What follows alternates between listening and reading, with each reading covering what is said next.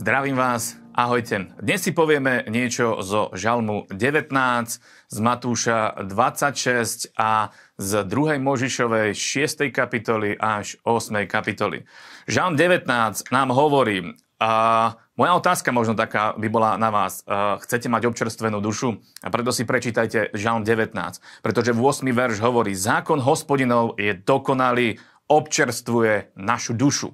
Takže ak chceme mať občerstvenú dušu, je dobre zaoberať sa zákonom hospodinovým. Svedectvo hospodinové verné, ktorý robí prostre, prostého múdrym.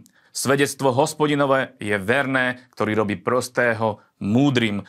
Áno, ak chceme múdrosť, potrebujeme mať vzťah s Bohom. Ustanovenia hospodinové sú priame, obveselujú srdce, prikázanie hospodinové je čisté, osvecuje naše oči. Ak by som to mal zhrnúť, je dobré sa zaoberať Božím slovom a to hneď z rána, hneď od počiatku, aby sme mali občerstvenú dušu, aby sme mali obveselené srdce, aby sme mali múdrosť a aby sme videli cestu tam, kde možno na prvý pohľad sa cesta nezdá byť. Ale Boh, keď je s nami, On nám tú cestu urobí a pripraví nám cestu tak, aby sme boli víťazmi. V Matúšovi 26. kapitole si tiež niečo, niečo povieme, niečo fantastické, čo Ježiš urobil, pretože tu je napísané, ako veľmi nás Ježiš miloval, lebo je tu zajatie Ježiša Krista. Ja by som vypichol uh, dva verše, ktoré hovoria v 53. 53. verš. Alebo či myslíš, že nemôžem teraz poprosiť svojho otca a pripravil by mi viacej než 12 legionov anielov, ale ako by som potom naplnil písma, že musí byť tak. Amen. A je tu napísané to, že prišli zajať Ježiša a Ježiš namiesto toho, aby prosil otca o záchranu, tak urobil jednu vec. Nechal sa zajať. Povedal, že nechajte týchto mojich učeníkov ísť a ja pôjdem s vami, lebo hľadáte mňa.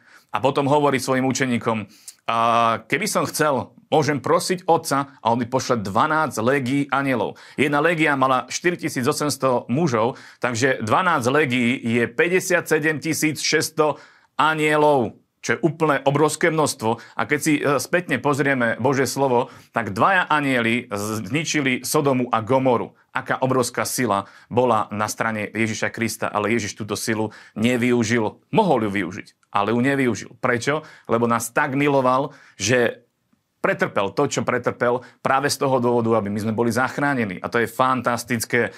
Preto Bože slovo hovorí, sme milovaní. Ježiš nás miloval skôr, než možno sme vôbec boli uh, vôbec na tejto zemi, takže, ale Ježiš nás už predtým miloval. Takže to je uh, z Matúša a ideme na druhú Možišovu. A teraz si povieme niečo z 2. Možišovej 6. kapitoly až 8. kapitola, kde je napísané o tom, čo Boh robil skrze Možiša. Moja otázka je, chcete vidieť uh, Bože zázraky, chcete vidieť Božiu ruku vo svojom živote, tak je dôležité, aby sme sa správali tak, ako sa správal aj Mojžiš. A čo je fantastické na Mojžišovi, že Mojžiš počul Boží hlas, ale tam to neskončilo. Mojžiš počul Boží hlas, pretože je napísané a hospodin riekol Mojžišovi, urob toto a toto a on to urobil. V tom je tá, to veľké víťazstvo, pretože na viacerých miestach je napísané, že Boh hovorí Možišovi a Možiš išiel ku faraónovi a len tak mimochodom, faraón bol v tej dobe jedna z najväčších mocností, mal obrovskú silu a Boh posiela Mojžiša ku tejto obrovskej sile, ku tejto obrovskej mocnosti na zemi, ale Boh mal väčšiu moc a on bol s, s Mojžišom a preto, keď ho posielal, tak, ho nešiel, tak Mojžiš nešiel sám, ale išiel s Bohom. A diali sa úžasné, úžasné veci, diali sa divia zázraky, pretože Mojžiš bol mužom viery. A preto aj my buďme ľudia viery, mužovia a ženy viery a keď počujeme Boží hlas, keď vieme, že Boh nám niečo hovorí, tak podľa toho aj konajme a budeme vidieť zázraky rovnaké, ako aké videl aj Mojžiš, lebo Mojžiš bol poslušný. Takže majte úspešný deň a pokračujeme ďalej.